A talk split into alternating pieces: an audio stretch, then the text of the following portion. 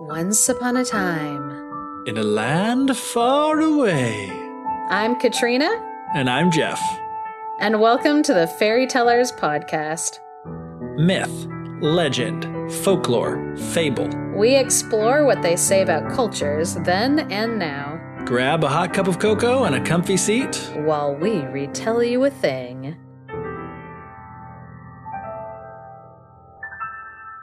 Welcome back to the podcast. Another week closer to Tuesday. February 22nd, 2022. What's going to be funny is when we're recording episodes after that, and you're like, it's been three weeks since, since Tuesday. since Tuesday. Since I last felt a spark of joy in my soul.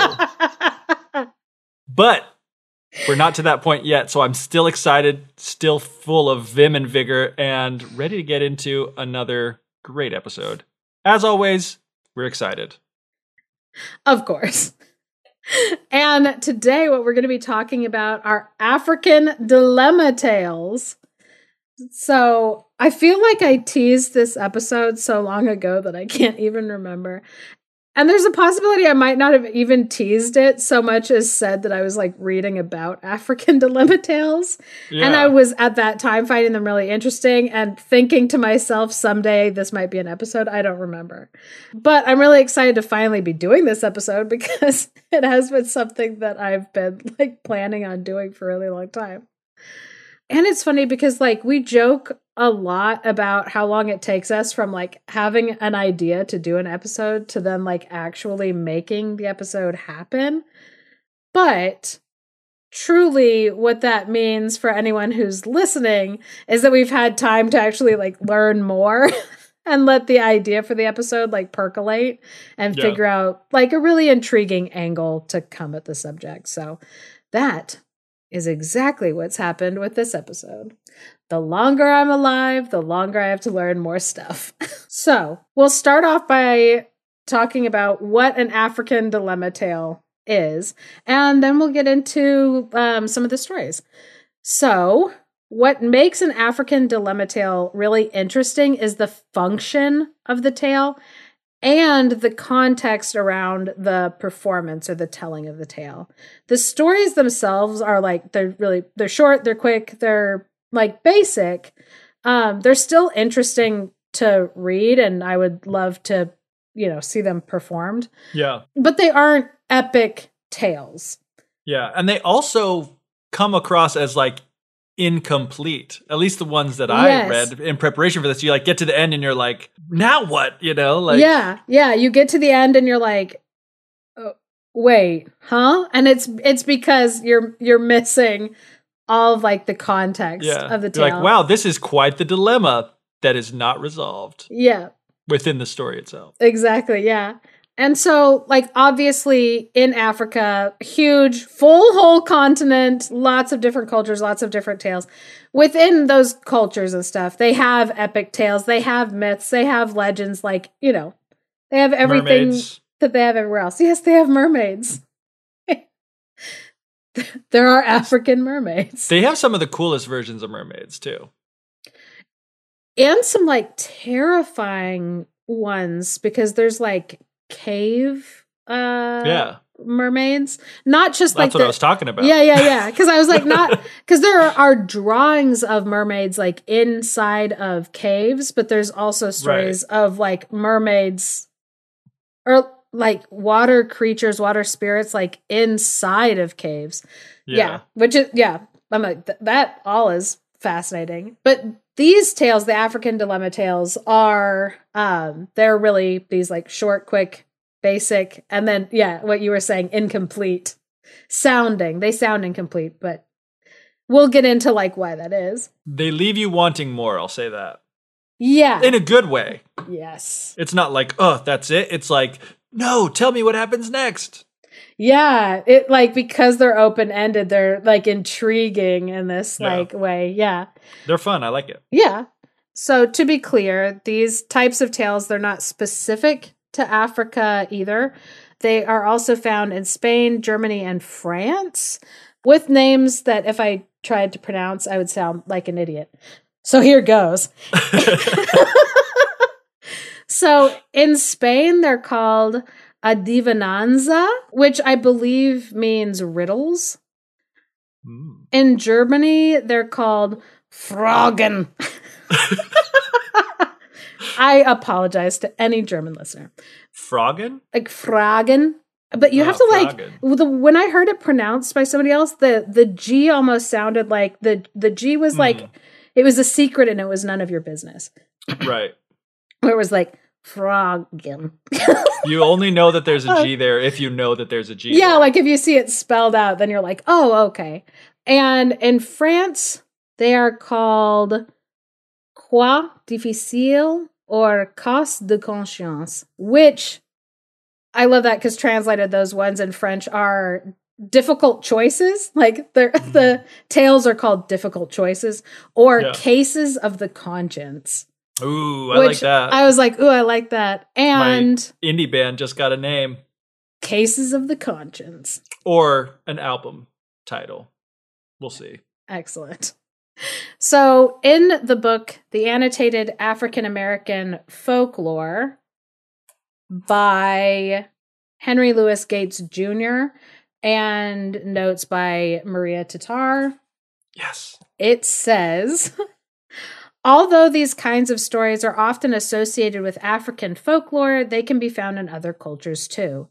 In English, they are called unanswerable riddle stories, conundrums, and problem tales, and folk problems. So, Mm. this tale type is not specific to Africa, but the tales themselves are specific to Africa. Right. If that makes Yeah, yeah, sense.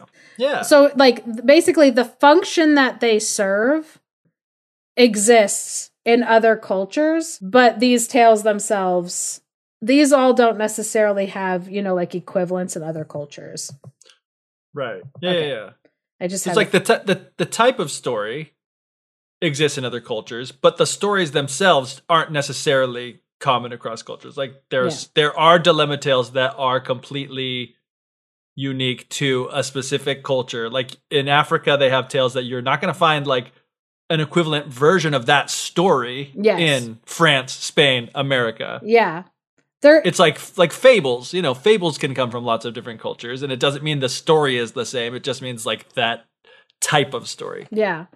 There there is one that shows up in like Israel, Italy, Iran. All the I I want to say yeah, yeah. Are you kidding me? Yeah. I it- was just joking no, about no, that. no. It was like some like like those uh three I found stories that are in the ATU index and uh this tale type I believe it's called like the rarest thing in the world. Hmm. and it is really It- interesting that that that one is one that pops up in the dilemma tales and in like these like other countries uh but i have like more research to do on that one but The rarest thing in the world. It's common sense, isn't it?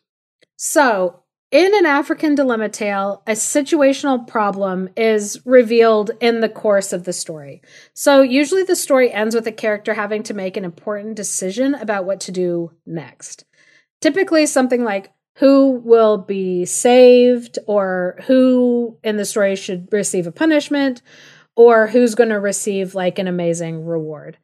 And the answers are discussed by the group that's listening to the story. And so the purpose or the function of the tale isn't to have an ending. It's supposed to be open ended. So the function of these tales is to bind the social group together through conversations about their values. It's meant to start a conversation and also to teach how to have productive conversations and state like your ideas in front of like a group. So mm-hmm. like it has this very like cool and important function to Yeah. the story. That's really cool and interesting because that is an important skill to Mhm. have in, in a community. Yes. And like we've talked about a lot with lots of storytelling. In a recent episode where we talked about reading fairy tales to children, in order to like transmit values and things like that. It's like ways that you can talk about things in difficult situations without having to be in the middle of the situation. The ones that I've seen that we'll be telling today, or at least that I'll be telling today, they're like very a situation that you will never find yourself in. It's very like extreme. Yeah. But it also is getting to the point of like, okay, but there is something to be discussed here.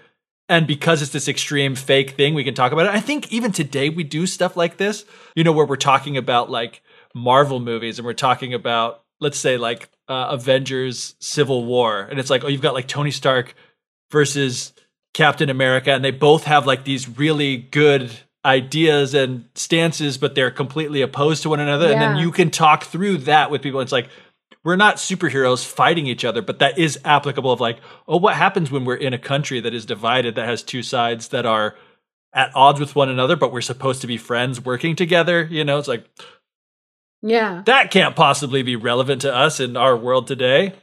So I just think that's really cool that they had not only that like yeah, it's just a natural thing that kind of happens, but they they do that very purposefully. yeah Like you can't help but have a conversation and there's apparently if I'm understanding correctly kind of like a formal within the genre of storytelling like it's supposed to translate into this kind of like a discussion sort of thing at the end. Yeah. That that like what It leads directly into it. Exactly. And sometimes it's set up where you have an older, like village elder kind of telling the story. And then it becomes like a community conversation. And so you have a mixture of like ages of people who are there. Yeah. And that way you have a mixture of ages, two of people who are listening to the answers. So they're either young people kind of coming into themselves and maybe feeling like, oh, hey, I have a perspective that I kind of want to put forth. And then they can put forth the idea in front of like the group. And maybe somebody who's older than them or the same age or whatever challenges that idea and is like, oh, well, I thought about it like this way. And sometimes it even gets into discussions that involve other stories from the community Yeah. that they use to like illustrate kind of like the point that they see or like come up from a different direction. And so it turns into this kind of like multi generational conversation about the community's shared values. And so you have, you know, younger people who are like receiving this information watching the older people having like the discussion but then also you have younger people who might be challenging the thought and the thinking of the older people in their community and it's supposed to be a safe place. It's supposed to be like a safe conversation where you can have these discussions because again like what you were saying because the stories aren't about you know something that happened in the village or something that happened inside of their community with specific community members Yeah. it can be a safe conversation because it's not like so so and so did this thing the other day what do we think about this guys but it's Right. a, a conversation of like all right let's talk about shared values and when like different values are opposing each other and how do you make a good decision at that point. So if you're talking about something that actually happened in that like in that community, the people will be involved in like relationships with one another. They'll be friends, they'll be brother and sister, they'll be family in some way. And that introduces a lot of like automatic like you know bias and side taking and whatever. yeah. And it's not like you don't still have that going into this discussion in Dilemma Tale because Yeah. if there's something going on that is similar to something like Yeah. that has happened to a family member of yours, that's going to inform your perspective, but it does give you enough distance to be able to talk about it, you know, more safely and more productively, I think, which is super interesting Yeah. to think about. And it and it also provides an opportunity to basically practice these skills of stating like what your point of view is in like an assertive way. Right. Which is like and also getting used to it being challenged. yeah, that too. And and like you can and like, you know, if there are children who are like witnessing like this conversation going down, they are seeing what is good behavior in an argument and what is bad Hmm. behavior. Yeah. And it is all being you know because like if somebody is starting to like get heated or out of control the person who is like in charge of it usually like the like the community like elder Mhm. can softly like reprimand them and be like okay we all Like heard you. yeah exactly. Step in. yeah to be like okay wow. And you know if somebody is having bad behavior inside of you know the the discussion the other community members will take note of that. And you know that way everybody learns like okay we don't we don't talk to each other like that. We don't like argue. This isn't a place for brawls or like anything. So it teaches Yeah. just this like a shared value in itself of like we value communication. We value listening to other people's arguments. We value remaining calm when somebody disagrees with us so like the the functionality of these like tales is like very very important to like community building Yeah, I love that. yeah. So in the book, The Annotated African American Folklore, it says these stories draw us into the dark shadows of decision making, revealing that no decision is right or just. Those two words are in like quotation. And that there is always a loss of some kind. These are the Mm. tales relevant to developing social and cultural values as judgments and decisions are weighed and evaluated That's super interesting. especially like as we get into the tales like you'll hear that like the decisions that they're being asked to make are they're they're not always like 100% like oh this is the right way or like it's like have you ever been on the the reddit page like am i the asshole and yeah. there are some where it's clear one person was in the right and the other person was like wrong Yeah. and then there are times where it's like, no, bad behavior on both sides. And then there are the ones where it's like, oh, this was just a really hard Yeah. like thing and it was bad all around not because anybody behaved badly but just because the situation was bad. Yeah. Where it's just like, oh, there was no right answer. This was just an awful situation. Right. And the thing that stood out to me in the quote that you just read was talking about how there's always a loss. And looking Yeah. at just the stories that we're going to be telling today, I'm like really excited to get into it now and Yeah. now discuss it with this knowledge because, yeah, it, it I think it helps show in real life because sometimes you know we think, and especially in stories, there's like there is a resolution, things work out, everything goes the way that it's supposed to in the end, um, Yeah. and it gets like wrapped up very nicely. And sometimes we make a decision that we're like, oh yeah, this is obviously the right decision, and that means everything's going to work out okay for everyone. But it's like lots of times in life, you make a decision and it is going to be the right thing, but it's going to impact some people positively and other people negatively. Yeah. I was just thinking about that because I was on a search committee to hire someone. And like we had three candidates come in and they were all great, but at the end of the day, like you're only going to hire one of them. And Yeah. two of these other people are going to walk away not getting the job and it's going to be a real bummer to them. Yeah. So another quote from the annotated African American folklore says Even when a character resolves the formulated dilemma, or when a narrator steps in to referee or issue a judgment, the audience may still challenge the wisdom of a decision and propose alternative solutions. So Interesting. there's this, like, you know, built in mechanism for because like some of these stories in different areas they do have like an ending or Yeah. like or a proposed ending Right. But because of the way that it is set up in this conversation they're allowed to say no i don't Yeah. think that was a good choice i don't like that I feel like that's kind of how our podcast is too. Like because we're set up in this place where we're supposed we get in and we're supposed to comment on the story afterwards, not just be like, "That was delightful. I enjoyed that retelling, Katrina. Let's just end the podcast Yeah. there." Like we end up being like, "I'm not so sure how I felt about this person's choice in this moment."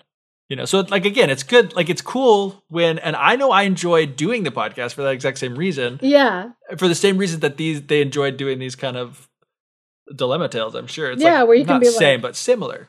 yeah where it's just like oh you know what i feel the na- need to like communicate how i felt reading this story or hearing this story. And even though it had a like, oh, and then King Thrushbeard ended up getting married to this woman and they lived happily ever after. And then me as the narrator's like, yeah, right. Yeah. It, it's like nice that these stories are like set up for this like community discussion of like, so what do you think about that? And people can be like, I hated it. I think they made the wrong choice 100%. So now that we've kind of like teased all this, we are going to be sharing some dilemma tales. So the first dilemma tale that we're going to be reading is The Devil Comes Between Them.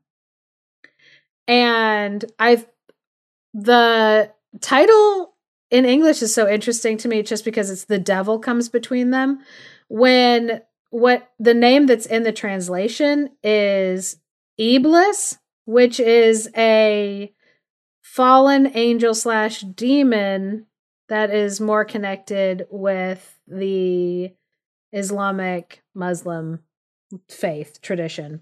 Yeah. Which is vi- is actually relevant and I looked this up because I thought it was really interesting.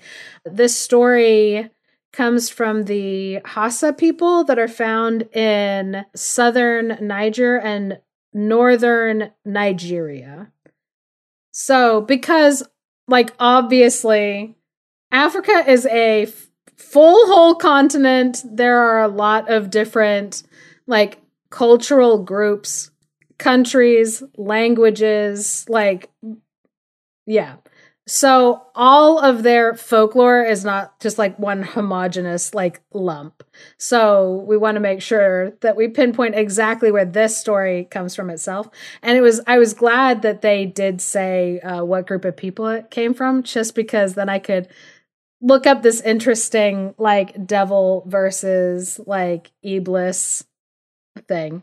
But anyway, so the story is the devil comes between them and it is in the book African Folk Tales that is put out by the Pantheon Fairy Tale and Folklore Library. Nice.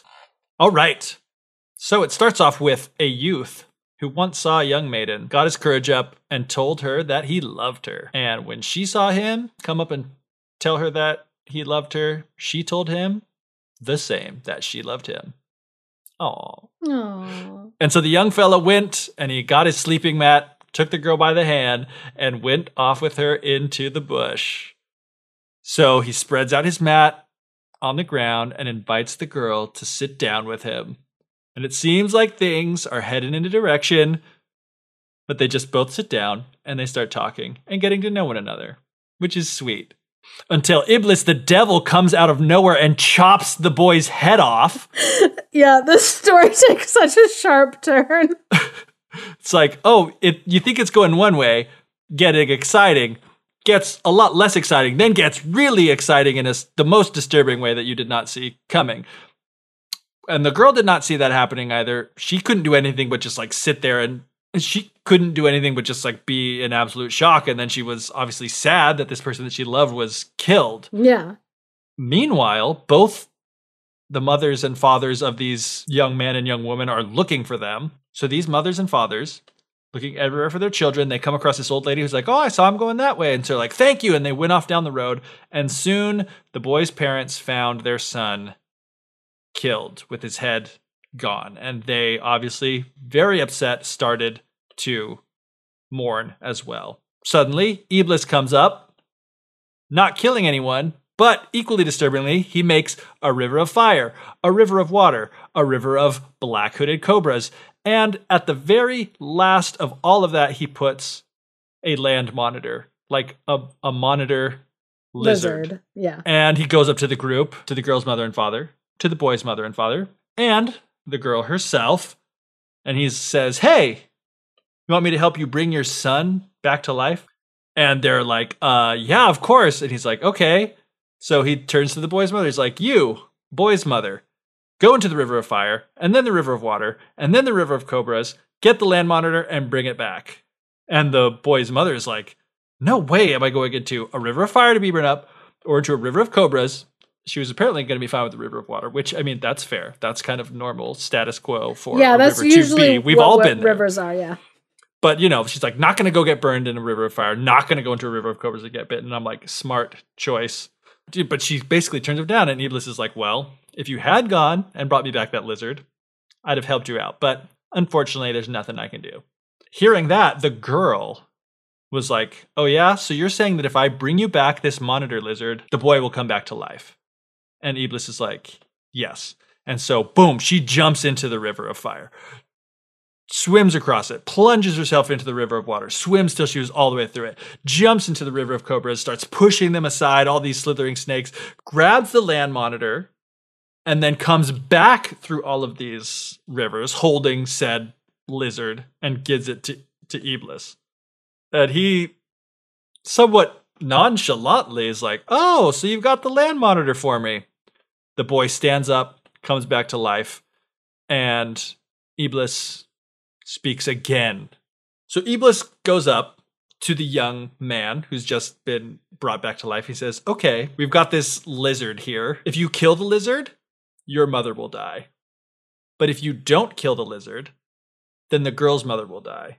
And so now, this boy has the choice.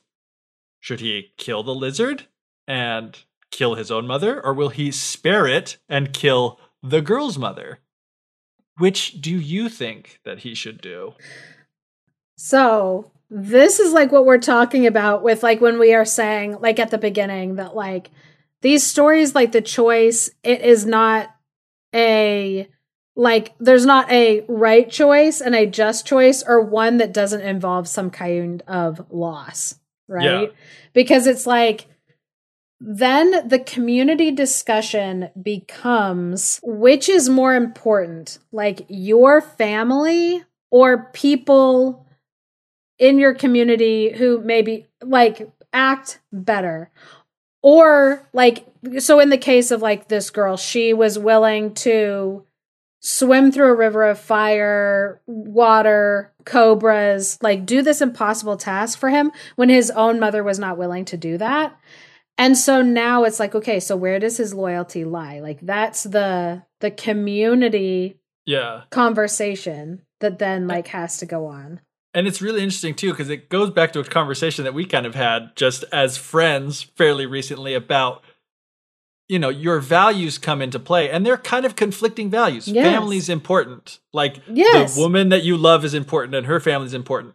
People that help you out that are your friends are important. yeah But these things are completely at odds with one another. And the order in which you stack these values, the importance that you place on the different values is going to determine kind of the way that you will lean. I don't think anyone's Yeah. like really quick to be like, this is definitely the choice that you should make. You know, it's like, it's a difficult Yeah. thing. But in just thinking through the situation, it helps you yourself realize where those values compare to one another yeah interestingly, like my thought, and I'm like, I'm really glad my mom doesn't listen to the podcast.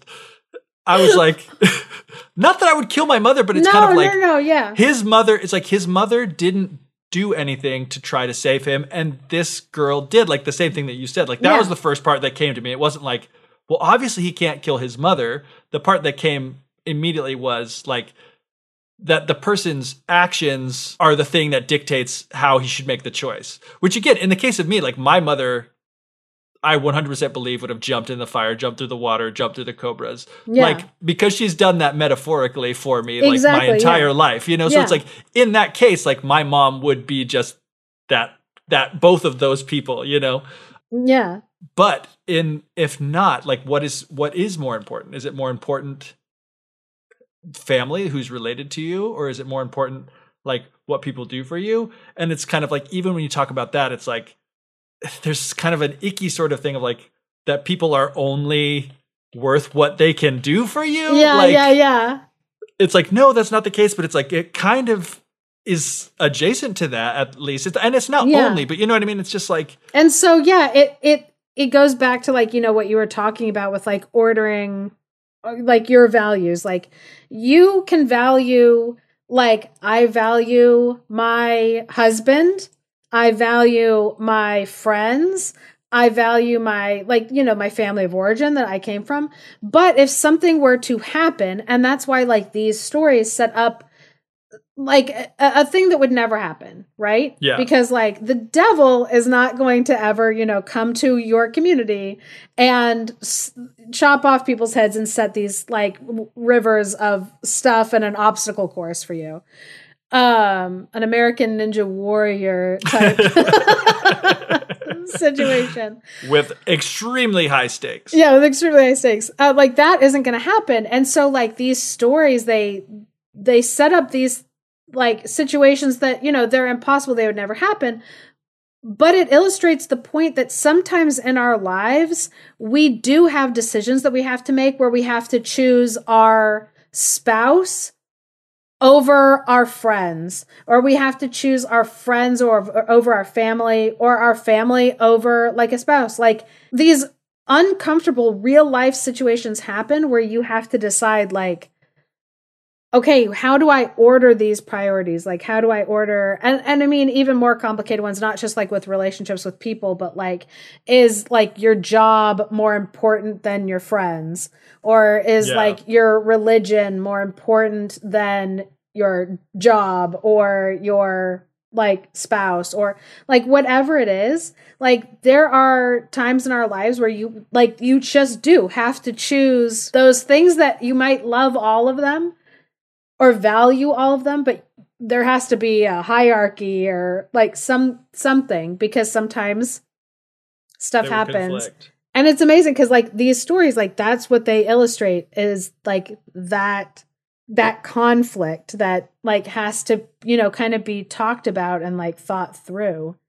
So, in other episodes that we've done, we take a lot of time to discuss like after a story like this one, like our thoughts on the moral and stuff, like in our Aesop fable based like episodes. But for this episode, what I thought would be really fascinating for us to talk about is that the most important elements of these stories for folklorists are not recorded. Wah, wah. Wah, wah. They don't exist.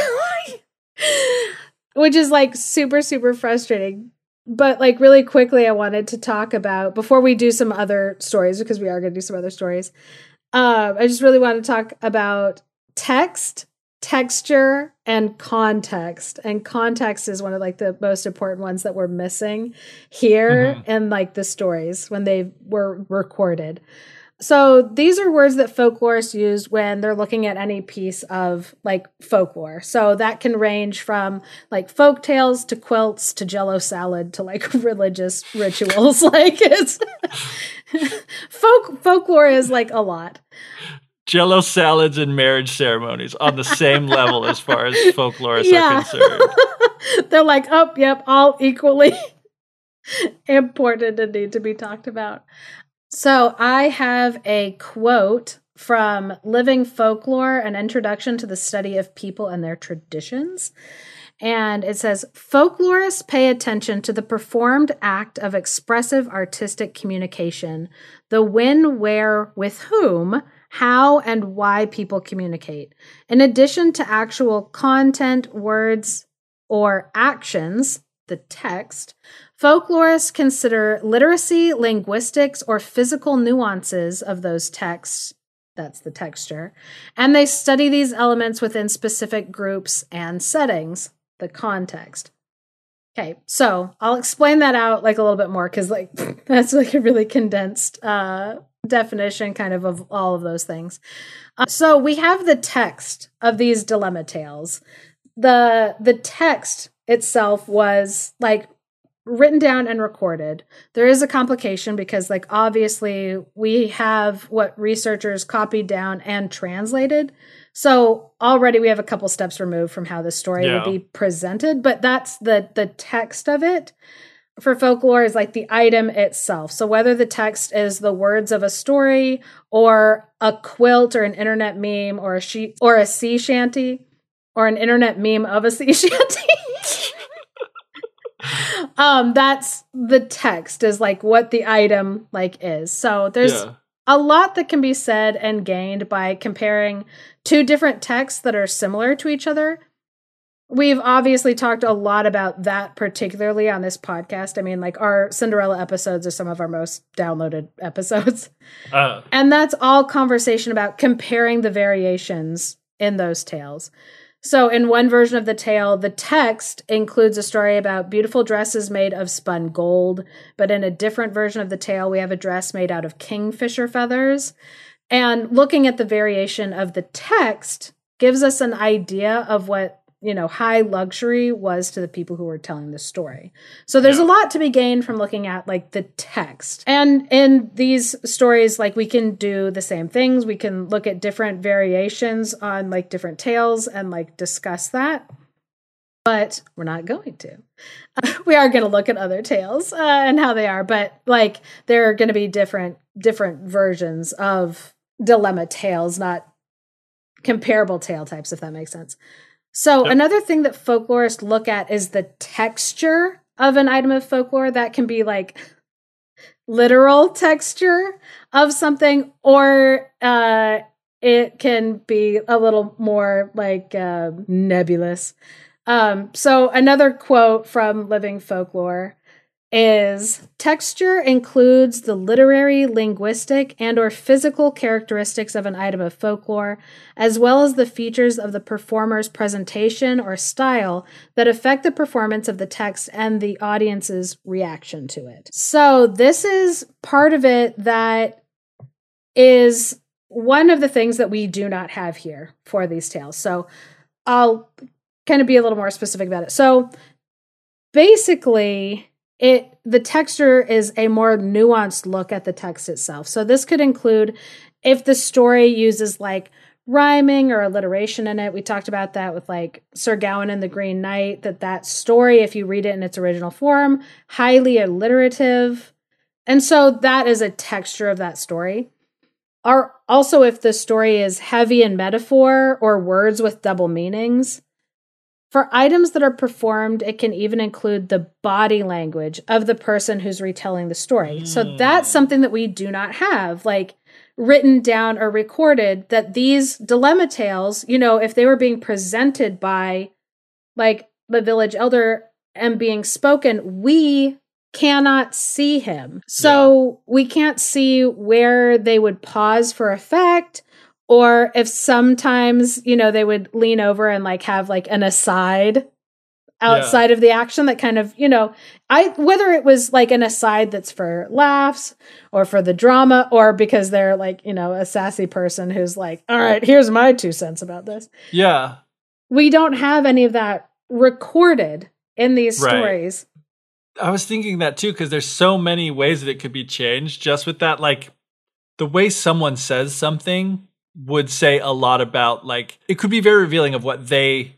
thought or what they wanted you to think or yes. and it could and even that could be like intentional like it could be like provocative in the sense of like like the the storyteller could say something in a way it's like like makes it what am I trying to say, Katrina? The storyteller could do some little thing physically that would like show his like bias to one side or another. Right. Like uh, subconsciously or not. Like that that's just like part of the thing like when we're communicating like as people sometimes our body language can like betray us in a story and i'm thinking even like beyond that too is like because it is kind of performative in a way mm-hmm. and it's meant to get people talking yeah it could be done in a way that's like intentional like at the end of the story the person telling it could make it obvious that quote unquote obvious that one choice is the obvious choice. Like in this one, maybe not so yeah. much, but like, but that be the one that the community and the storyteller knows this. The community does not feel that way, but the storyteller's kind of pushing that way, intentionally trying to get them to push back against it or whatever. Yeah, like, yeah. but we don't know. Like, so many things like that could happen. Yeah. And, and that would be very important for us to interpret and know something about the culture and community that was coming from if we could know those things. Yeah, if like if that if that stuff had been like written down. In living folklore, they give an amazing example to illustrate the difference between like uh, text and texture. Um, because they mentioned the Star Spangled Banner is performed before major sporting events in the United States.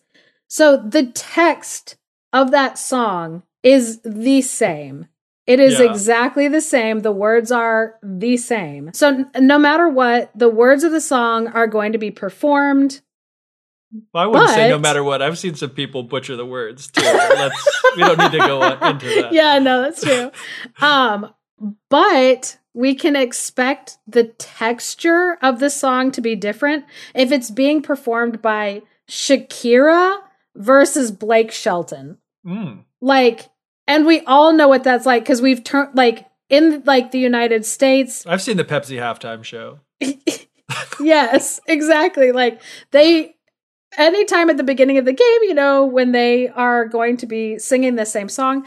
And it's the same in a lot of other countries too. Other countries have like national anthems or we listen to like the King's anthem uh in Thailand and that was before like before movies, whatever. And the words were the exact same, but the style that it was done was different. Yeah. And so I know like this this example can be used in other places besides, you know, the USA mm, You're because we all know what it's like to hear like a children's choir sing a particular song versus like a solo artist singing the song where like the text is the same, but the texture can be very very different depending on who's the one singing it. Yeah. I'm excited to come back to this example when we talk about context. Oh, yes. We can come back to this. So I was going to say like the also with text versus um texture is that like Geoff and I retelling these African dilemma tales is going to be different versus hearing them from an actual community member telling their stories. Um and even if I mean obviously we're not saying them the same because they would be saying them not in English. They would be like speaking their own stories in their own native language. But even if we were working off of like the same text, already the texture would be different Yeah. in the stories. It's like it's not the same. Hearing hearing us retelling the story is not the same. And then the next element is the context. And that is the physical settings and the social situations of the folklore that's being shared. So everything that's around the text. So is this text only performed at night? Only in winter? So all of that would be the context being recorded. And we don't have that. We do not have the context being recorded for these tales aside from like, oh, groups would tell these stories. Yeah. And what we're missing is the context of the conversation that got recorded around the text, where that text might be recited once a year, you know, to different groups, but we're missing out on the whole context of what went on in the conversation after the text was like said. And that for these stories is like the most important thing yeah. to be studied and looked at. So, another quote from Living Folklore it says, in studying a certain folk text, we cannot simply lift it from its context and begin to accurately understand its importance to a particular group. It must be seen within a larger context as part of a cultural system. In addition, it is necessary to understand that the folklorist's interpretation of its significance should not be the final word. As the text is an element of a group's folklore, the group members are the experts on what those items or practices mean. So the folklorist shouldn't walk away with a set interpretation and consider her work complete. And so that's one of the reasons, you know, why I was like, we, for this, like these tales, aren't going to be able to come up with like, I mean, we could tell you, like Geoff and I could tell you what what we think about these tales and like Mm. how they should end or like you know what we think is like the right answer except that our conversation about it is meaningless Right. To the like the the culture and the context. yes yeah exactly the context of our conversation could be written down and recorded but it would only tell about our culture Yeah. and like what our thoughts are on our culture it wouldn't be a conversation that would reveal anything about the culture that created the story. Yeah. I mean, I still think there and and this is that's the case actually with every single thing that we do on this Yes. podcast. It's especially the case here. And it's Yes. like, you know, I'm like I'm an accidentally great folklorist because I just go into all of this stuff like saying like I'm saying this stuff, but I'm prob I'm like I I'm always having the back like I'm probably wrong. I don't think that I'm right. Like this is just what I think, and it's like that's Yeah. good because I don't actually have the context. So I think like in other stories, and we do it all the time, where we're like, what we like to do is try to see like from the little hints that we have what it might mean. And I think too, like we acknowledge Yeah. that even us thinking, like it said in Living Folklore, we are interpreting it in lots of cases, like just wildly inappropriately because we ha- don't have the proper context to even start the interpretation, like in this, but also going out knowing like that is not the final word. That's just what we think. And like, especially when you consider context, which I feel like I know I don't typically like now I'm looking back at every single like episode we've done, even ones that I feel like are, are well, like Cinderella, for example Yeah. the context that we received that in is so one varied just within our own experiences we've received it in many texts contexts and textures throughout our entire lives Yes. so far removed from the context and text many times because we're always almost Yeah. always reading translations of the cultures that they were like recorded from and even that person that recorded it also was recording it like with their own influence on the text and the context and Yes. the texture and it's like yeah. And and and just context opens up like the pandora's box of like you can never capture all of the context because even Uh-huh. among a group of people in a culture they're going to have different opinions about what is important about it why it's important Yes. going back like i teased to the national anthem Yes. I I like it. I like the Star Spangled Banner as a song. I like the performances of it. I always think it's kind of weird that we do that at sporting events, like the beginning of sporting events. Yeah. So much so that when we are seeing it in other contexts, my immediate like thought after the person like is on that like last note, like the home of the brave, and like hold it out for a long time, whether it's happening or not, I imagine a huge round of applause and then like play ball like after the end of it you know because it's like yeah. the place i hear it the most is sporting events and like Yeah. the context is very different in a sports arena versus like at a presidential inauguration or you know like some other like more solemn more official more like ceremonial type of event you know Eh, but to some people like like i'm kind of like i would be fine if we didn't do that at the beginning of sporting events like part of me would miss it just because it's like this thing that is what we do Yeah. Yeah. Yeah. It's like become a ritual. yeah but also like there's a, like there's a part of me that feels like kind of weird about it Yeah. but there's other people it's like they really really love it and like some people will stand for it put their hand over their heart some people will sing along some people won't some people sit down and refuse to stand up like very purposefully some people couldn't be bothered to stand up because they're eating their nachos you know like Yeah. within that within that sports arena in that context the context for the individual is different the con Yeah. and like and then how granular and then how wide do you go with your context Yeah. because that all does kind of influence it to some degree like the the specific stuff that's happening in the community the stuff that's happening with, with like between communities the stuff that's happening in larger regions the stuff that's happening you know like Yeah. it's just so expansive i'm like katrina why do we even bother let's just stop the podcast last episode we can never understand or interpret anything like let's just throw in the towel Yeah. No, and like like so exactly. Yep, that's it. That's what we're saying. Every all right folklorist give thank up. you for thank you for coming uh our, this is the finale we Life is it. meaningless.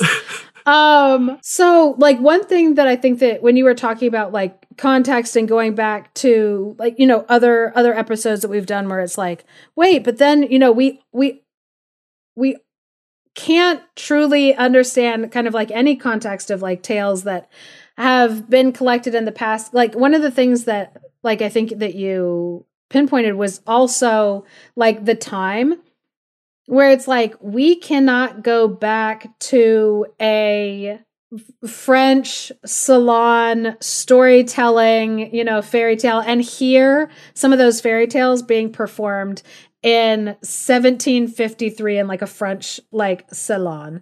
Like Yeah. and that's absolutely true. And it's the same for like these stories. So the story that you just retold comes from a book, and the story was recorded in 1921. So it's been like a hundred years Even Since- since, it was recorded. since it was recorded. And when it was recorded, that probably was not the first time that story had ever been told. It was not the first conversation that that town had had about it. And so, like, even for them, like, it would be fascinating to have that story written down along with the context there of like that day, that performance, when a Yeah. conversation was had about it, and go back to that same area today Hmm. and hear if they have a similar version of that tale Yeah. and what the community talks about then because like folklore is not a like a dead stagnant thing folklore is constant. Yeah. it is constantly being created and like recreated. It's not like holding still. So it's like these people that this story was like recorded a hundred years ago of them you know telling the story they might have even if it's just slightly different values they might have different community values. The conversations that they could have today would be very different from the conversations that they had a hundred years ago but it's still relevant and it, it's still relevant to their culture. It's not like, oh, that folklore is now dead because people think differently or have Yeah, different yeah. conversations like around it. And so it's true that like recording all of the context because it's a man, I mean, some of the context also includes like how the women felt about hearing the story or even like how the storyteller felt about performing in front of women or in Mhm. front of men or in front of children and Yeah. what they what they held back from saying or what they decided to to s- s- say or overstate Yeah. because of who was in there. And so getting all of the context it, it is impossible. yeah. It absolutely is impossible. But one thing that like that we talk about on the podcast and we that we discuss are some of the things that are like within the text itself and what that tells us about Right. uh, the story. Like, so I pointed out to you that the title was written down, "The Devil Comes Between Them," but in the story they use the word Iblis, Yeah. which I had recognized this name from we were, when we were reading the Thousand and One Nights. Yeah. Same. And so I looked up, I was like, okay, so the Hausa people, I had already looked up, you know, like where that region was. But then I was like, okay, wait. Why are you why are they talking about the devil in in a like an Arabic kind of context in like an Arabic like worldview? Yeah. And so I looked it up. The second most spoken language in this group of people is Arabic. Mm. The predominant and historically established religion of the Hausa people is Orthodox Sunni Islam. There you go. And I was like, that's amazing that, like, that one word choice Right.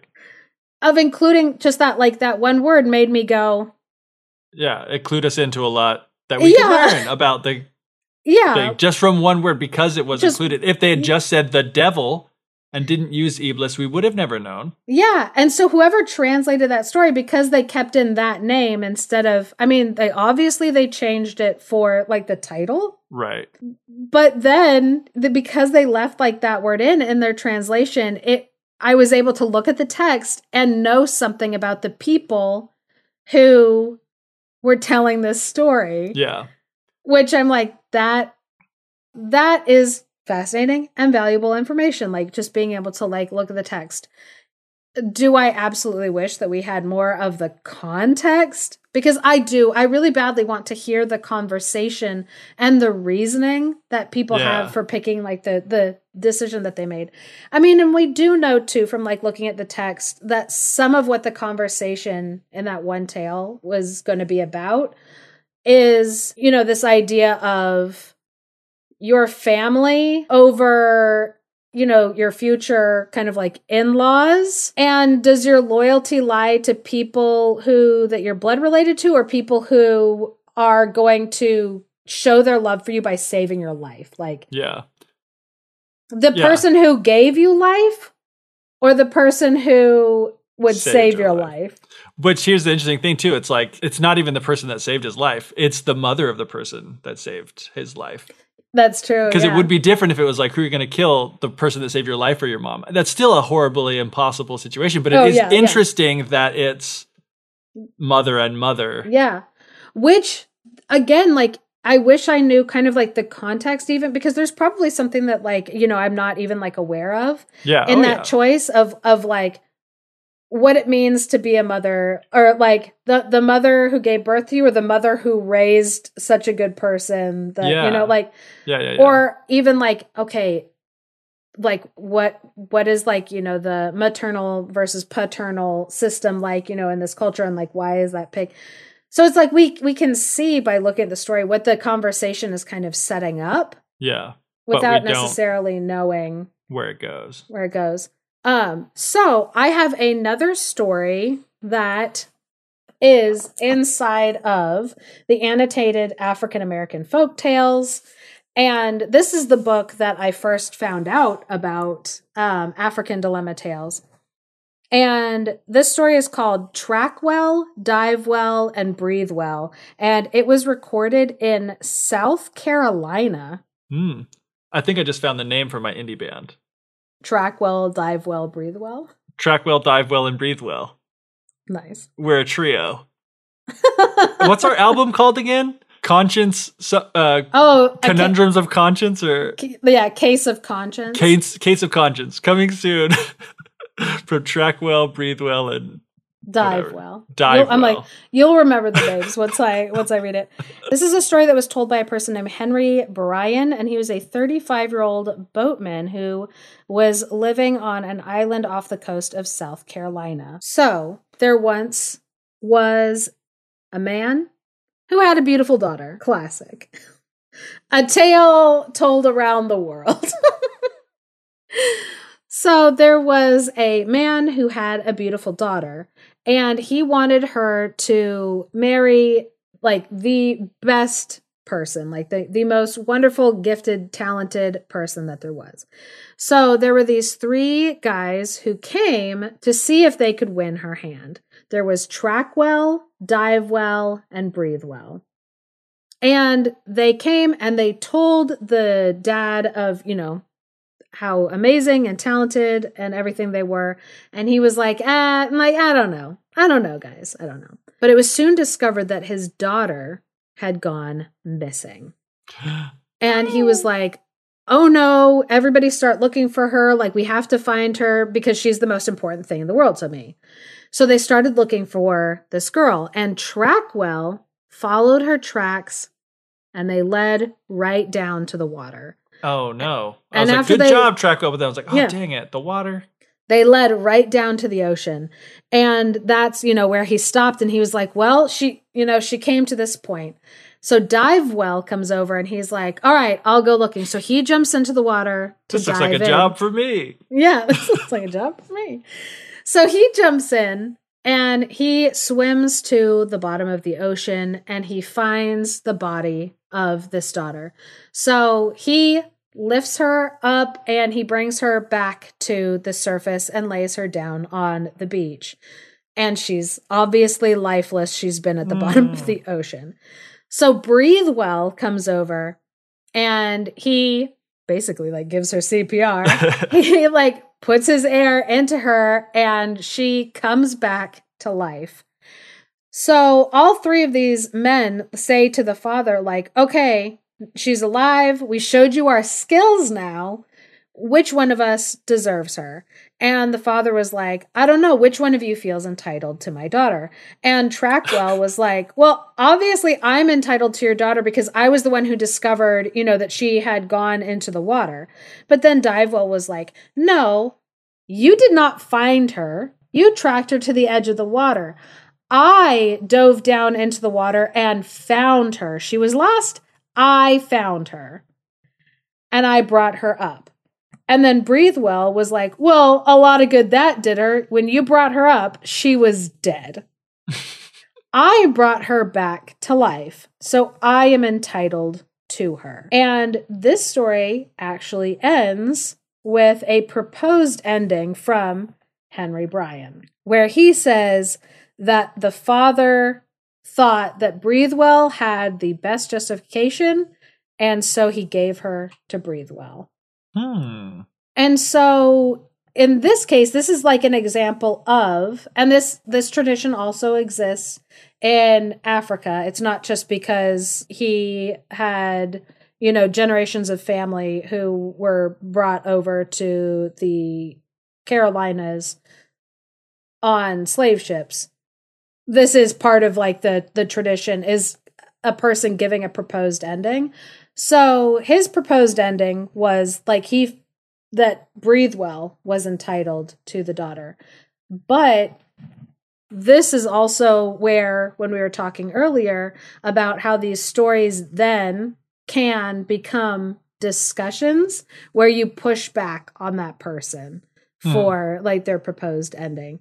But yeah, I thought it was really cool to include also an example of how a how a dilemma tale made it over into America and that there was this tradition that was kept alive. Yeah, that is cool.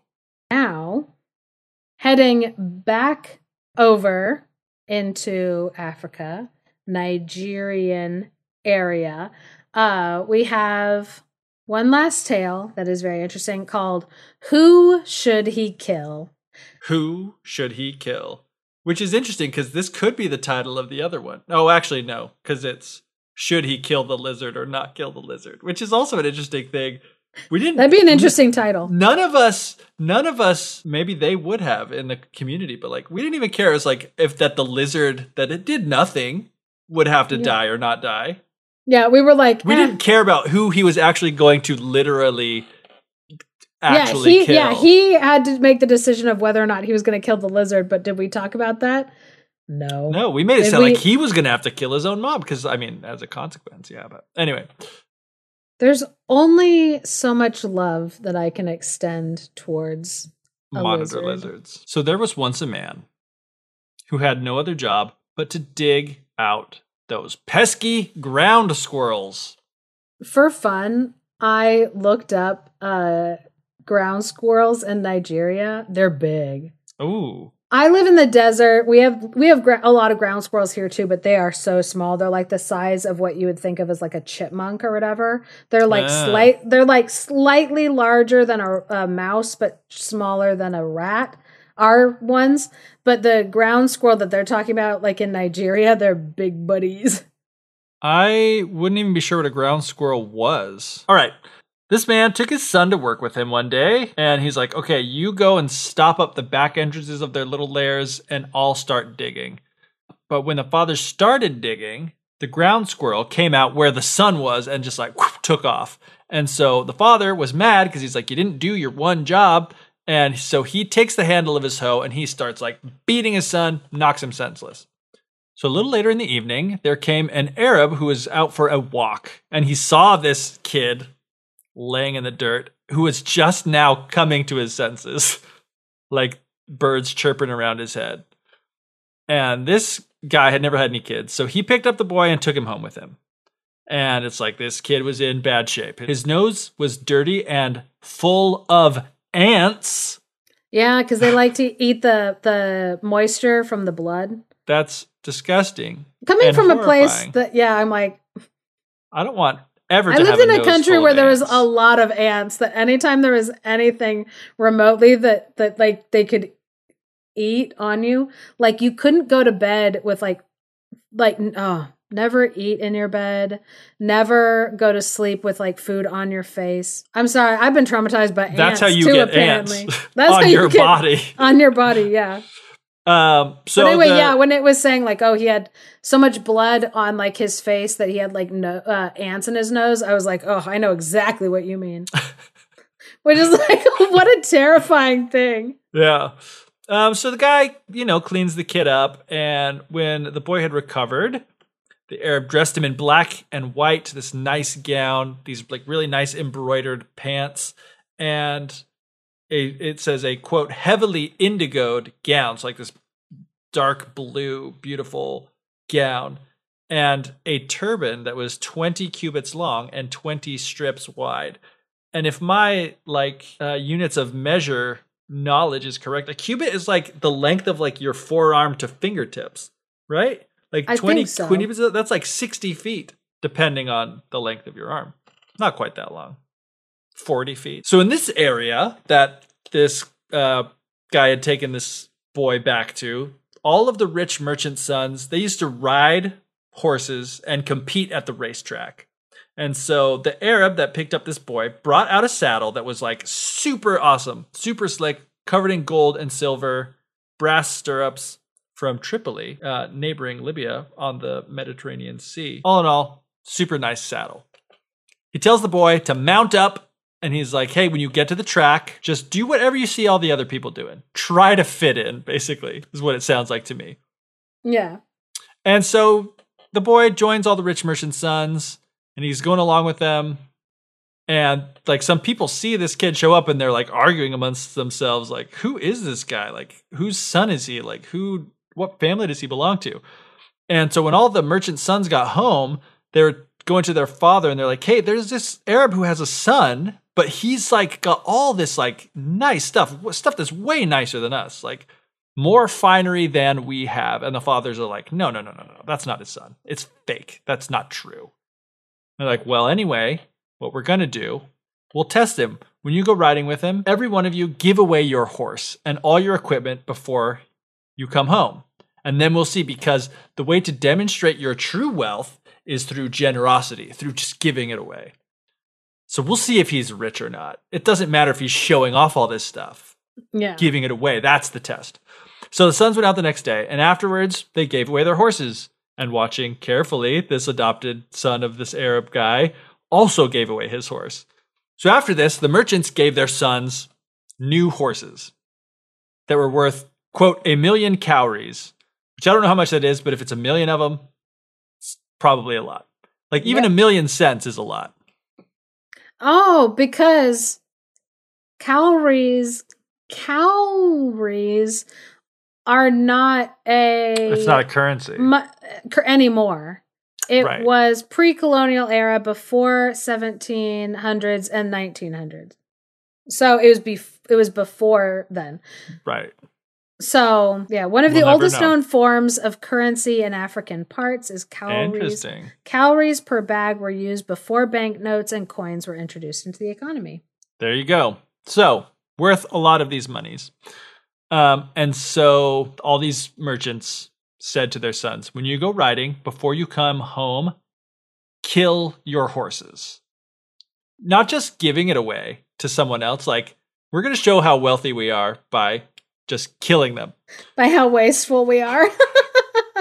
And Yeah. so the Arab's adoptive son was given a horse that was worth 10 million cowries. So 10 Yeah. times as much as these other horses. And so when they had had their gallop, it says, which I love how they phrased it that way, every one of those merchants' sons took out their swords and they like killed their horse. And watching them carefully, doing as his adoptive father had instructed, the young the boy, like without even like bothering to take off the saddle or anything, he cut down his horse as well and went home.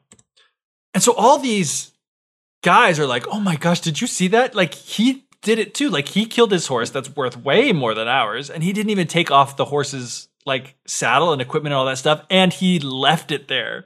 It's like, "Man, Yeah. it must be this guy's son after all and he must actually be like rich."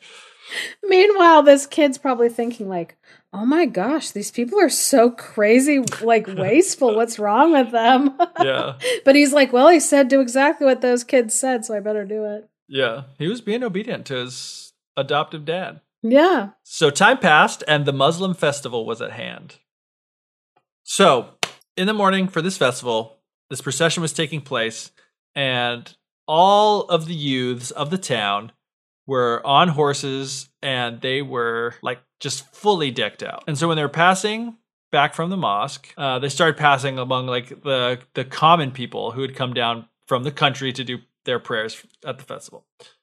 And it happened that the guy whose job was to dig out all those ground squirrels uh, was one of these people in the crowd, and he saw his son that he had beaten senseless in the crowd, and he's like, "Hey, you get down from that horse!" He's like, "That's not your father's horse, you rascal!"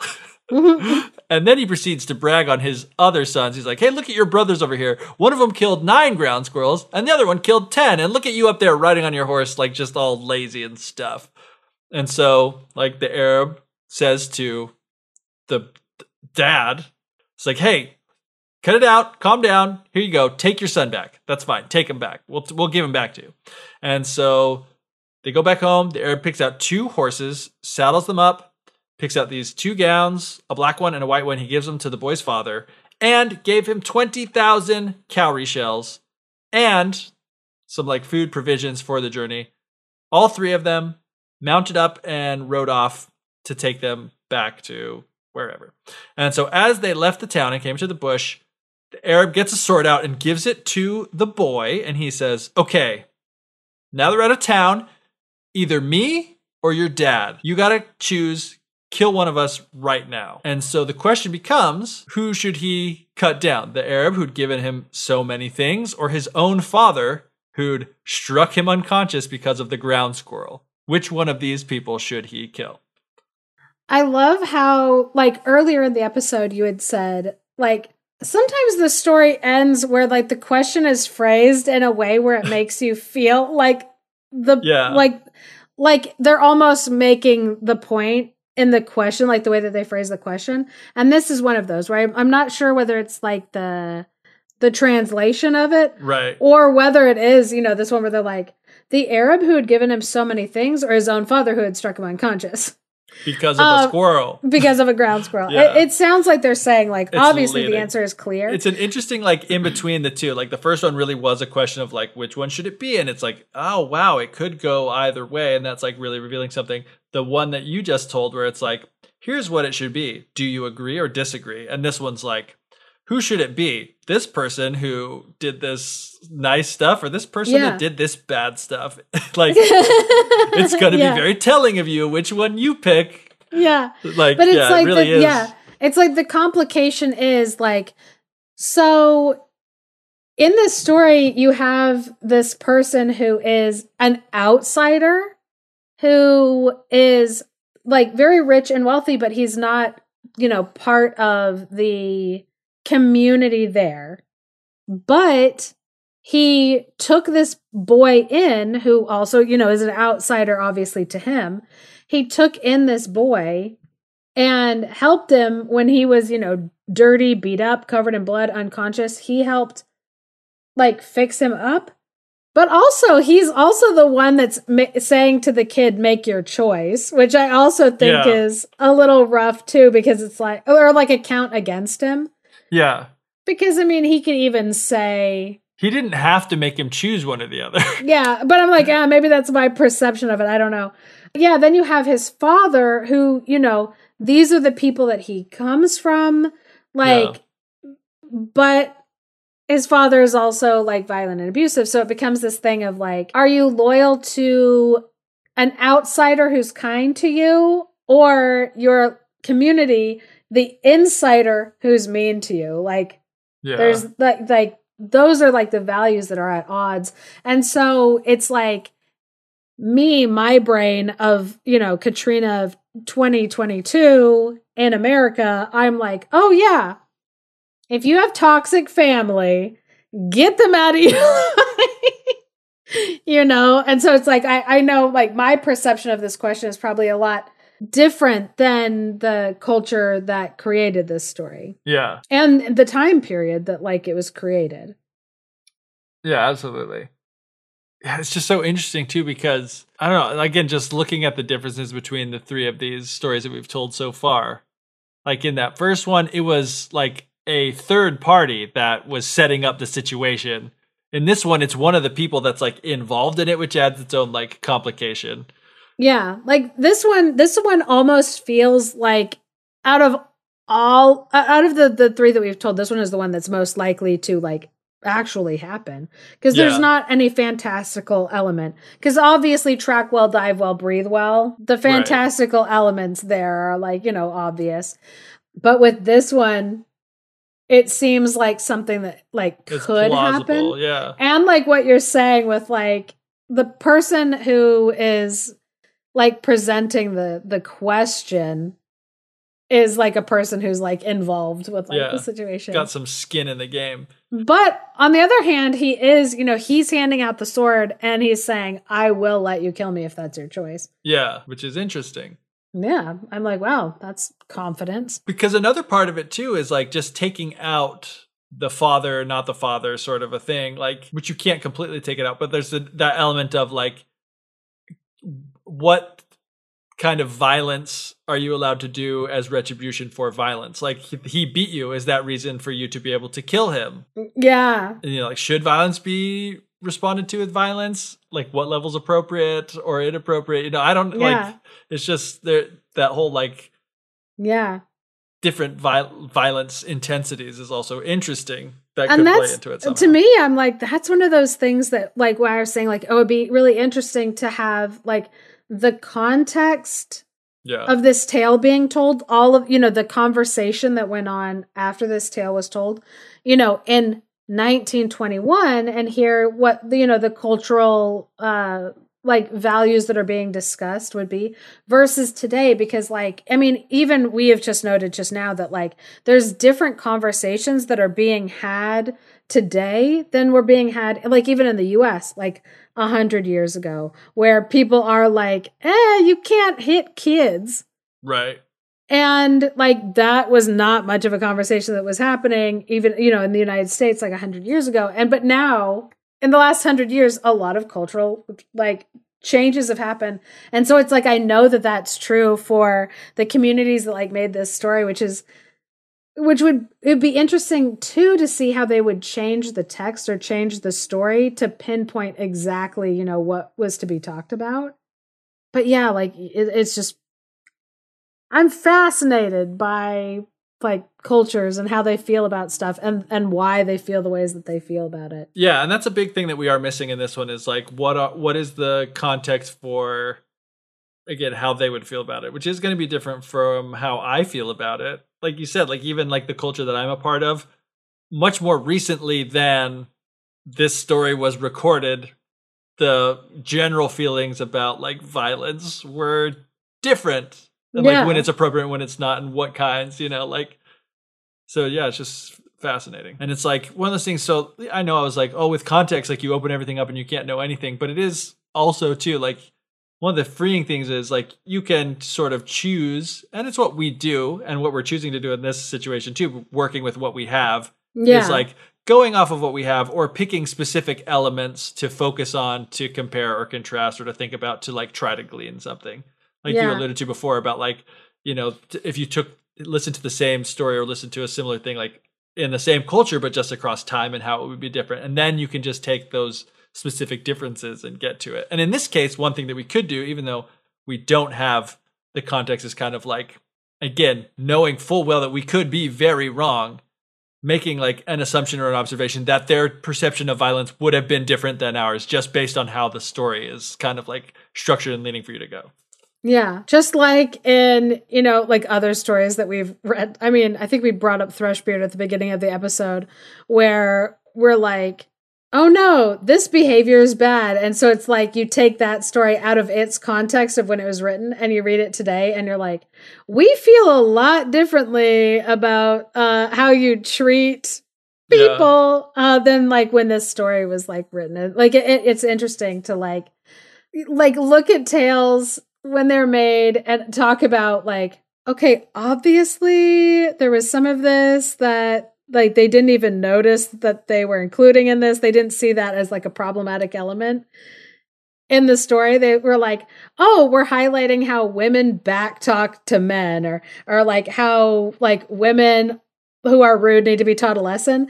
Yeah. And instead what they're revealing now that we you know have like perspective on the story we look back at it and we're like oh you were telling us a lot more about yourself than like you like realize it's just interesting like in, in stories uh yeah like how you can how you can do that. One thing that is like interesting is how um folklorists and like folklore studies as a discipline has been created and like evolved like over time.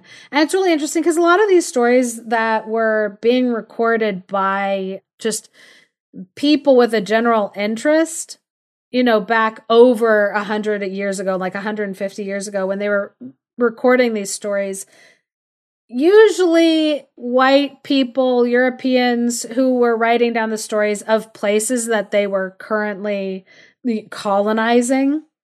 Mm-hmm.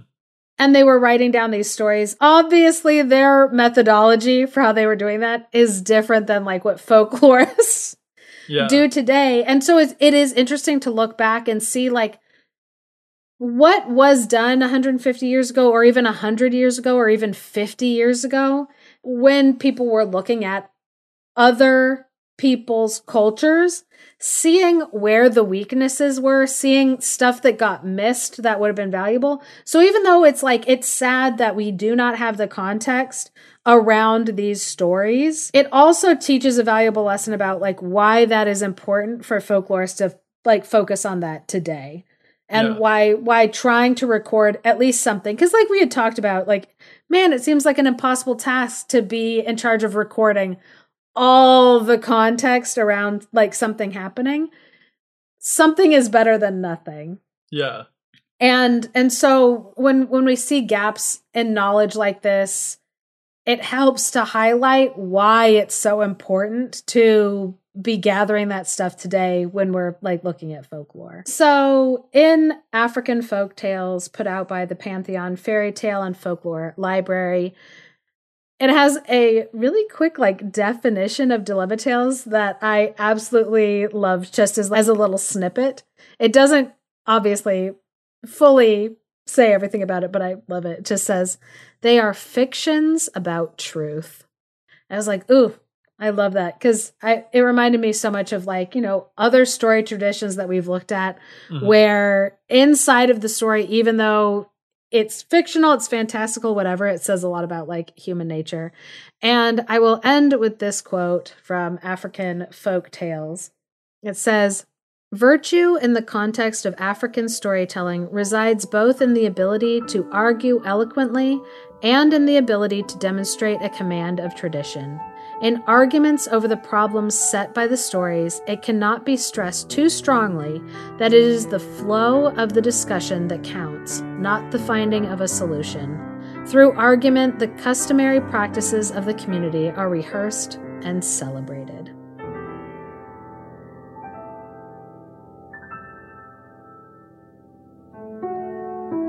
Thank you for listening to the Fairy Tellers.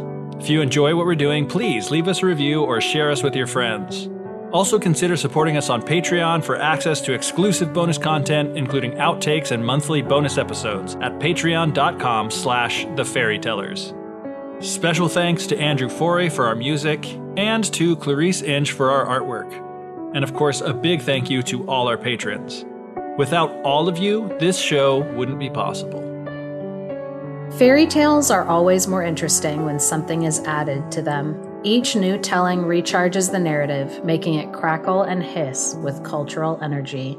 Maria Tatar.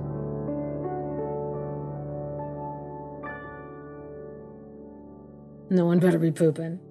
I'm the only one who can poop around here.